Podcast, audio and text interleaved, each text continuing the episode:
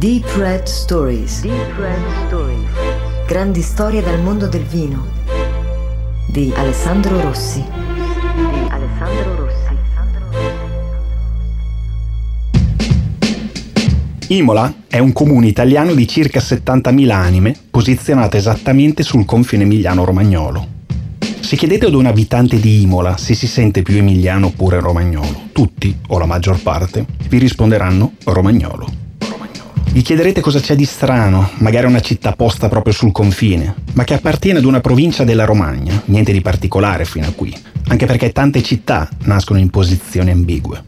Ma non è così qualcosa di particolare c'è, perché geograficamente Imola è all'interno dei confini romagnoli tracciati dal fiume Sillaro, ma amministrativamente appartiene alla provincia di Bologna, un caso strano se vogliamo dirla tutta.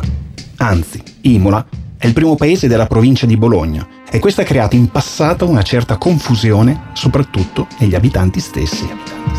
Ok, dunque Imola ha le idee confuse e fino a qui ci siamo. Ma perché stiamo parlando di Imola? Cosa ha questa città di tanto speciale? A parte le bellezze monumentali tipiche di quasi tutte le nostre città italiane, veri musei a cielo aperto, Imola è famosa soprattutto per tre cose. La prima è l'autodromo Enzo e Dino Ferrari, dove per oltre vent'anni si è svolto il Gran Premio di Formula 1, ma dove si sono corse anche storiche gare motociclistiche come la mitica 200 miglia ed il Moto Mondiale. I tragici eventi del 1994, quando nel weekend del 30 aprile e 1 maggio perdono la vita il pilota austriaco Roland Ratzenberger e il campione brasiliano Ayrton Senna, segnano un punto di svolta per il circuito. Le norme di sicurezza successive ne hanno diminuito il fascino e la spettacolarità di un tempo e successivamente lo spostamento sulle piste di paesi con più sponsorizzazioni hanno inferto un duro colpo all'autodromo. Imola è molto famosa anche per il manicomio Osservanza. Correva l'anno 1972, quando, all'interno dell'ospedale Santa Maria della Scaletta, si iniziarono a curare i primi malati di mente. Nel 1869 iniziano i lavori di costruzione del nuovo ospedale e vengono anche avviati i lavori di un nuovo complesso, l'Osservanza, dove il dottor Lolli ricopre la figura di direttore. L'idea di Lolli è ben chiara, bisogna offrire una migliore cura ai pazienti, soprattutto i lungodegenti, i cronici, gli incorreggibili, come venivano definiti. La struttura dell'osservanza di Imola fu un vero e proprio gioiello dal punto di vista architettonico, tanto da diventare centro del congresso di freniatria nel 1874. Ma non solo, ad Imola esiste anche un ristorante che aprì per la prima volta le sue porte il 7 marzo 1970 un ristorante. Cosa c'entra un ristorante con l'importanza di una città come Imola? Ecco, oggi non parlerò di storie di vino, perché dovrei anche cambiare il titolo della trasmissione, oppure aggiungere grandi storie dal mondo del vino e del cibo. Ma non lo farò, almeno per ora.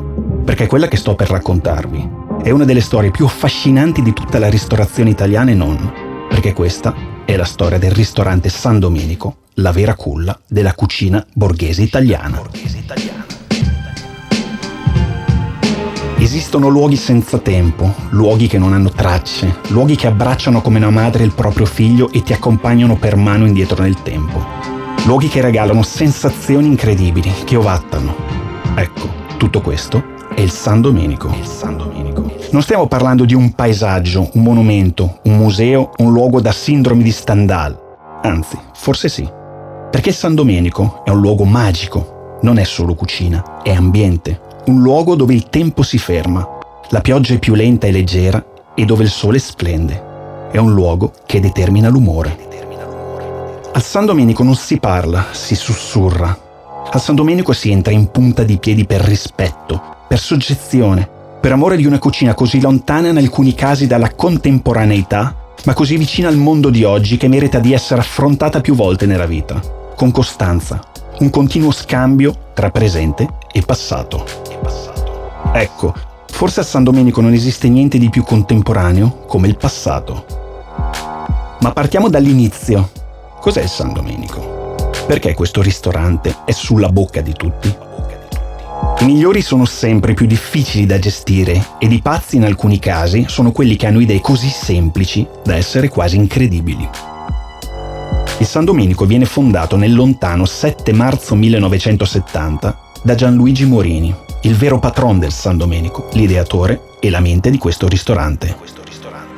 Oltre a Morini, figurano anche Romano Visani, lo chef che dopo il decollo del 1970 e le conferme del 73 esce dalla società nell'ottobre del 1974 ed il perché è oscuro.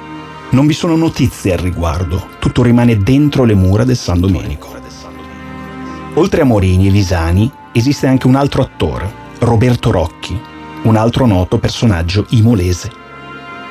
Di Roberto Rocchi non vi sono molte notizie al proposito, solo che assisteva Morini in tutto e per tutto ed uscì dalla società appunto nel 1974. Ma un momento, torniamo a chi il San Domenico invece l'ha progettato, perché tutto nasce dalla mente fertile e creativa di Gianluigi Morini. Morini era un estroverso, un bon vivant, un amante del bello, esteta al punto giusto e anche un uomo di precisione maniacale. Morini non era sicuramente un ragioniere, anche se il padre insiste su questa strada e gli fa completare proprio questi studi.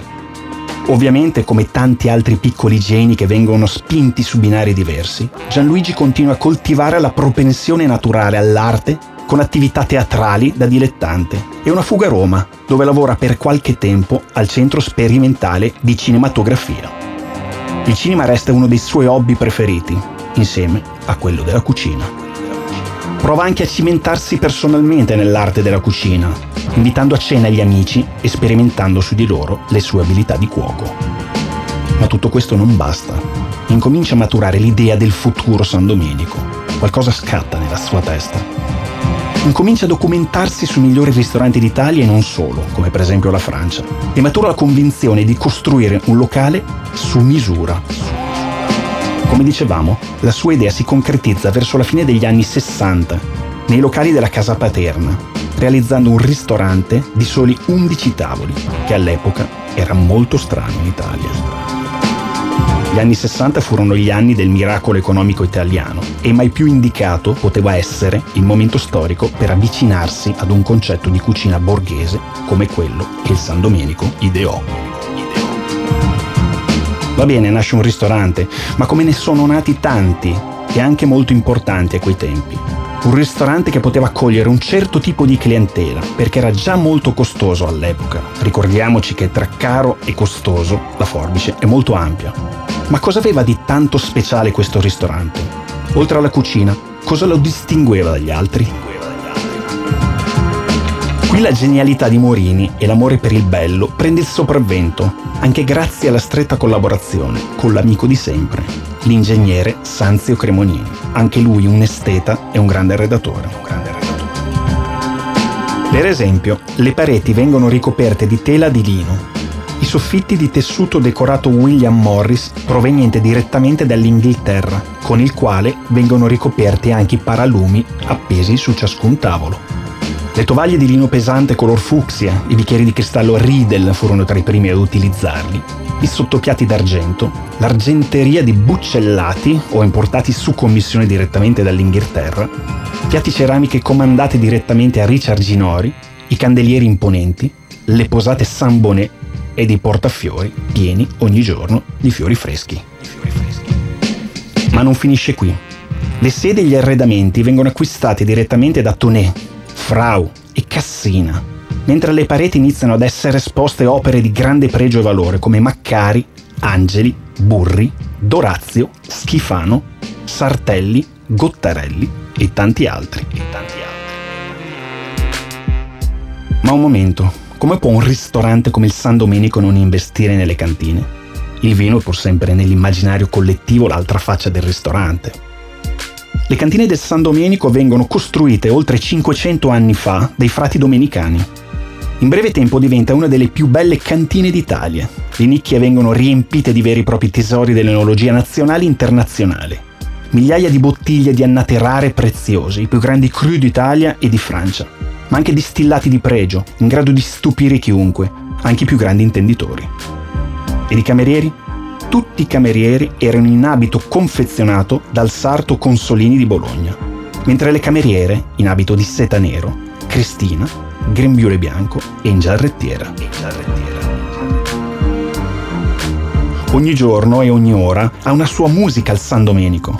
Anche qui il tutto commissionato a un grande artista dei tempi, Piero Buscaroli, critico musicale nel lontano 1972. Insomma, il San Domenico incomincia ad incarnare l'aspetto di un circolo privato ed esclusivo. Quindi il San Domenico apre in pompa magna. Si inizia immediatamente a parlare di questo ristorante grazie all'ambiente innovativo, lo sfarzo, e come dicevamo per quell'aria di benessere e antica borghesia italiana nobiliare che si è sempre respirata e ancora oggi si respira. La cucina inizialmente è appunto guidata da Romano Visani ed è una cucina quasi regionale ma espressa su un concetto di approvvigionamento di mercato e di grande materia prima. Spesso i piatti erano figli di idee nate sul momento e mai ripetuti una seconda volta. Una seconda volta. Il successo è immediato. La guida Michelin recensisce il San Domenico per la prima volta nel 1973 e nel 1975 arriva la prima stella. Arriva la prima stella. Erano gli anni in cui i grandi ristoranti che hanno fatto la storia italiana stavano nascendo. Nel 1953 nasceva il ristorante di Peppino e Mirella Cantarelli. Gualtiero Marchesi apre per la prima volta le porte del suo ristorante nel 1977 ed il Trigabolo verrà alla luce solo nel 1983. Insomma, torniamo alla nostra storia. Tutto procede a gonfia vele, il ristorante è sempre pieno, gli investimenti continuano e la critica è favorevole. Ma no, c'è qualcosa che manca, qualcosa che non è ancora perfetto. Ma cosa manca a un ristorante già così ben avviato e apprezzato? Secondo Morini manca qualcosa, un tassello fondamentale che deve essere identificato subito, nel più breve tempo possibile, perché Morini è avido di successo e non vuole perdere tempo. E proprio qui, a questo punto della nostra storia, arriva la svolta. Arriva la svolta. Morini chiama un amico, non un amico qualunque, il più grande scrittore e critico enogastronomico di quei tempi, Luigi Veronelli, e si confronta con lui. Chiede cosa manca al suo ristorante per fare il salto di qualità definitivo. Siamo nel 1972 e Veronelli fa un solo nome, Nino Bergese. Nino Bergese. Ma chi è Nino Bergese? Nino Bergese è un grande cuoco che vanta una carriera di prestigio nelle cucine dei re e dei potenti italiani e stranieri ma anche qui dobbiamo fare un passo indietro. Nel 1972 in cucina con Romano Visani, che come abbiamo detto lascerà il San Domenico nel 1974, c'è un giovane cuoco di soli 16 anni, un certo Valentino Marcattili, che fino a poco tempo prima faceva il barista. Valentino sarà, dall'arrivo di Bergese alla guida delle idee della cucina del San Domenico, il vero motore dei successi di questo ristorante, ma di lui parleremo più avanti. Torniamo a Nino Bergese, ovvero Giacomo Bergese. Bergese nasce a Saluzzo nel 1904 e diventa cuoco a soli 13 anni. Nel 1917 entra in casa del conte Bonvicino con l'incarico di aiuto giardiniere, ma lascia presto il suo incarico per affiancare, sempre presso il conte, lo chef Giovanni Bastone, futuro cuoco della famiglia Agnelli. Durante questo periodo tiene un diario in cui annota le ricette che riesce a carpire e che chiamerà sempre il mio unico tesoro. Unico tesoro.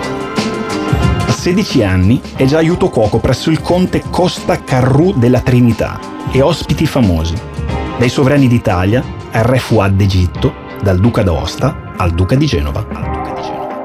Nel 1926, a soli 22 anni, è il primo cuoco dai Wild, una ricca famiglia di cotonieri. Dunque una carriera folgorante, senza però mai un giorno di riposo. Il suo lavoro sarà la priorità per tutta la vita. Addirittura non si concede uno stacco né per il matrimonio né per la nascita di sua figlia. Nello stesso anno passa al servizio del conte Alborio Mella di Sant'Elia, cerimoniere di Casa Savoia e a Villa Crocetta, tra Intra e Pallanza, residenza estiva del cerimoniere, che Bergese prepara il pranzo per il ventiduesimo compleanno di Umberto di Savoia. Da allora in poi è tutto un susseguirsi di casate aristocratiche e palazzi borghesi, tra cui i marchesi Medici del Vascello e i marchesi Baldi. Dopo la guerra, Bergese abbandona le grandi famiglie e si ritira a Genova, dove, in Vico Indoratori, un antico carrugio del centro storico, apre il ristorante La Santa, di cui è proprietario e cuoco. Qui conquista le due stelle della guida Michelin, il massimo riconoscimento allora per l'Italia. ristorante diventa uno dei punti di ritrovo della buona cucina, frequentato da personaggi del cinema, della cultura, dell'arte e del bel mondo, oltre che da re come Costantino di Grecia e Michele di Romania. Fu Gian Giacomo Feltrinelli che lo convinse a raccogliere le 513 ricette più famose nel libro Mangiare da re. Mangiare da re. Dunque, ricapitoliamo, Morini chiama Veronelli, Veronelli pensa che le sue idee possano essere tradotte solo da Bergese e quindi avviene l'incontro. Niente di più facile, un bel pranzo, due chiacchiere e una firma su un contratto. Ma invece non è così. Non è così. Bergese non ha nessuna intenzione di venire ad Imola. Si è ritirato, è in pensione e non vuole più sentire parlare né di cucina né di collaborazioni. Ha chiuso. La cosa si complica. Si complica. Morini continua ad insistere ma nulla si sblocca. Solo una lettera scritta di pugno da Morini, su suggerimento di Veronelli, fa breccia nel cuore e nell'animo di Bergese, che decide di venire ad Imola, non solo per vedere il locale, ma per restarci. Quasi in silenzio inizia una splendida collaborazione che durerà fino al 1977. L'incertezza iniziale di Bergese consisteva nell'imprevedibilità del numero di commensali di un ristorante, così confidò Morini. Ma questi ebbe l'arguzia di dargli carta bianca per potersi esprimere liberamente in cucina. Bergese imposta la cucina del San Domenico con lo stesso stile delle cucine delle grandi case in cui aveva lavorato, scegliendo sempre gli ingredienti migliori e preparando in casa tutto, dal pane ai dolci. Insomma, Bergese crea uno stile unico ed indelebile per il San Domenico ed arrivano i primi successi mediatici. Come abbiamo raccontato, nel 1975 la prima stella Michelin e nel 1977 la seconda, che si porterà dietro per 40 anni, proprio quest'anno. Ma un momento, non è proprio così. Dal 1990 al 1998 il San Domenico perde la seconda stella Michelin. Cosa succede? Perché la critica gastronomica più importante del mondo fa un passo indietro sulla valutazione di un ristorante considerato un tempio della cucina italiana? Esistono ancora oggi tanti punti di vista, tante ipotesi, ma la più accreditata è senza dubbio l'esperienza del San Domenico di New York. Ma questa è un'altra parte della storia che vi racconterò tra poco. Adesso dobbiamo fare un passo indietro e tornare a quel bambino, quel Valentino che era diventato ai tempi il braccio destro e l'esecutore delle idee di Bergese. Valentino Marcattili nasce a Mosciano Sant'Angelo in provincia di Teramo nel 1954 e si trasferisce ad Imola con la famiglia nel 1960. Dicevamo che arriva al San Domenico nel 1972, un anno prima di Bergese, alla giovane età di 16 anni. Con Bergese collabora per ben sette anni, fino alla morte del suo maestro. Da qui, dalla morte di Bergese, Valentino sente l'esigenza di un confronto assoluto con una serie di grandi cucine, soprattutto francesi, non tanto per copiare o imitare uno stile o un'impostazione tecnica, piuttosto per carpirne le tecniche avanzate di alcuni colleghi, le materie prime e studiare attentamente ogni minimo dettaglio, dall'utilizzo del materiale di cottura alla mise en place fino all'accoglienza partendo dalla porta di casa. Porta di casa. Inizia da questo momento una serie di stage presso i più rinomati ristoranti di Francia. Nel 1976 L'Auberge de Lille, nel 1977 Trois Gros, nel 1978 Madame Poix, La Pyramide, nel 1979 Roger Verger. Come dire, il meglio dei fornelli di Francia. Al suo ritorno assume la direzione delle cucine del ristorante San Domenico, del quale ora è anche comproprietario. Introduce, per la prima volta nella ristorazione italiana, quell'idea di cucina di casa che fino allora era stata custodita entro le spesse mura delle dimore patrizie. Iniziano così le consulenze internazionali presso il Monterey Plaza a California, il ristorante Donatello a San Francisco, il ristorante La Mena La Pat di Parigi il ristorante del Palm Bay Hotel a Miami e il Conrad Hilton di Hong Kong. Insomma, affina perfettamente la sua tecnica e acquisisce un'esperienza quasi unica. Un momento, ma la cucina è la cucina ed un ristorante come il San Domenico ha bisogno della sala, soprattutto un ristorante come il San Domenico. E proprio qui entra in gioco un altro personaggio chiave, Natale Marcattili, fratello di Valentino. Natale Marcattili è da sempre il metre del San Domenico e fa la sua prima apparizione il lontano 8 marzo del 1970. Ma cos'è un metre di sala? Colui che dirige lo staff di sala, il servizio, accoglie i clienti e li consiglia. Questo in parole povere.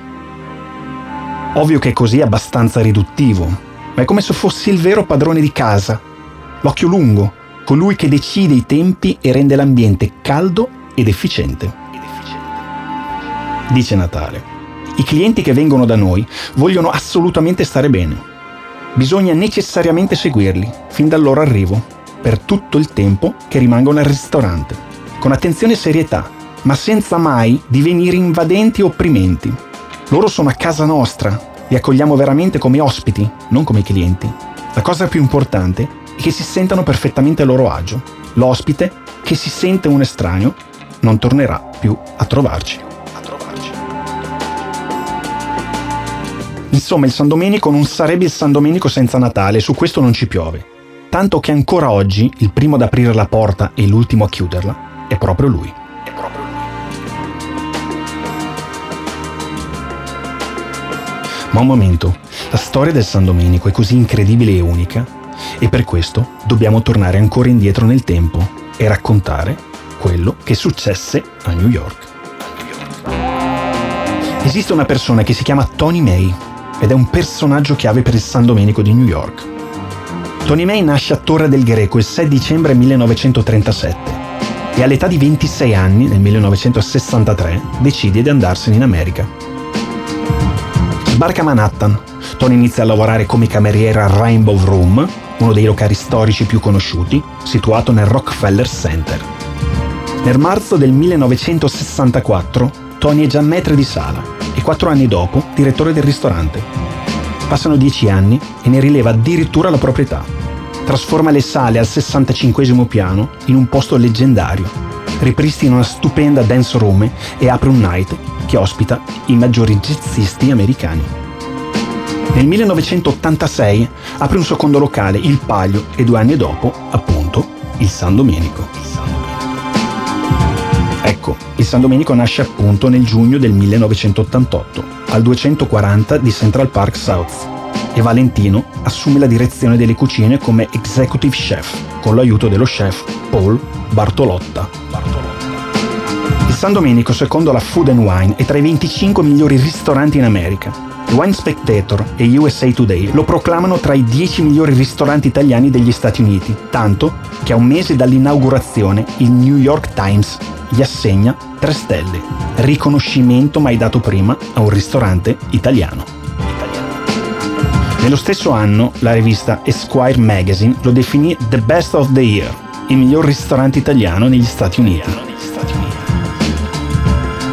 Insomma, Tony May si innamora del San Domenico in Italia. È ricco, ambizioso e ama questo mondo. Niente di più facile. Lo vuole anche negli Stati Uniti.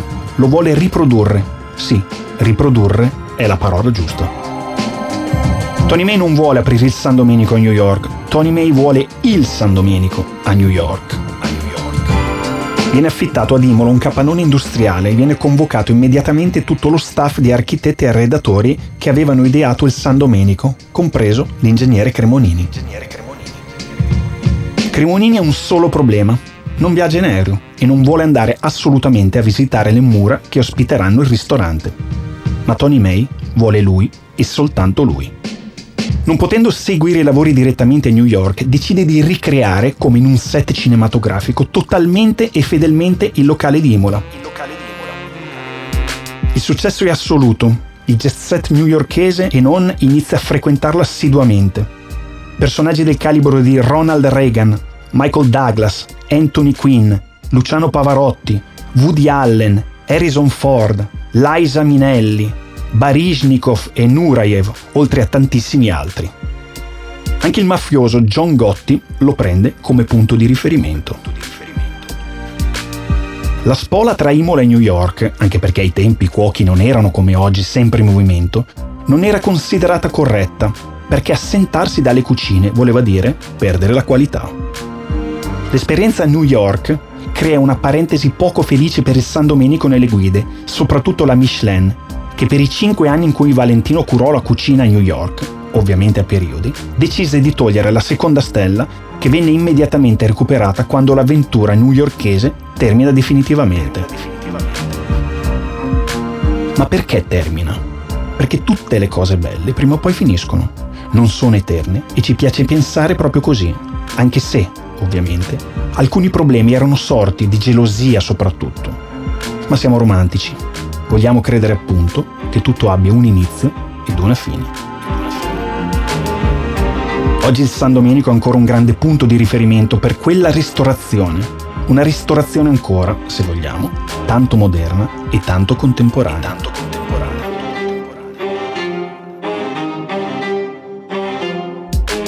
Morini decide di ritirarsi, stanco anche di una vita sempre in movimento nel 2012. Lascia il tutto in mano a Valentino e Natale. E Natale. Valentino, però, non lavora più in cucina da solo e neanche Natale apre e chiude le porte da solo. C'è una nuova generazione che sta supportando e continuando nella stessa direzione. Valentino e Natale trovano un degno erede per il prossimo futuro, il nipote Massimiliano Mascia. Il suo percorso inizia a soli 14 anni. Per 5 anni, fino al diploma alberghiero, alterna la presenza in cucina con gli studi e terminata la scuola, inizia i suoi viaggi con lo scopo di ampliare le proprie conoscenze su materie prime, tecniche e sapori. La formazione tra le migliori, scuola alberghiera Scappi Castel San Pietro Terme dal 1997 al 2002. Nel 2003 vola a New York da Michael White.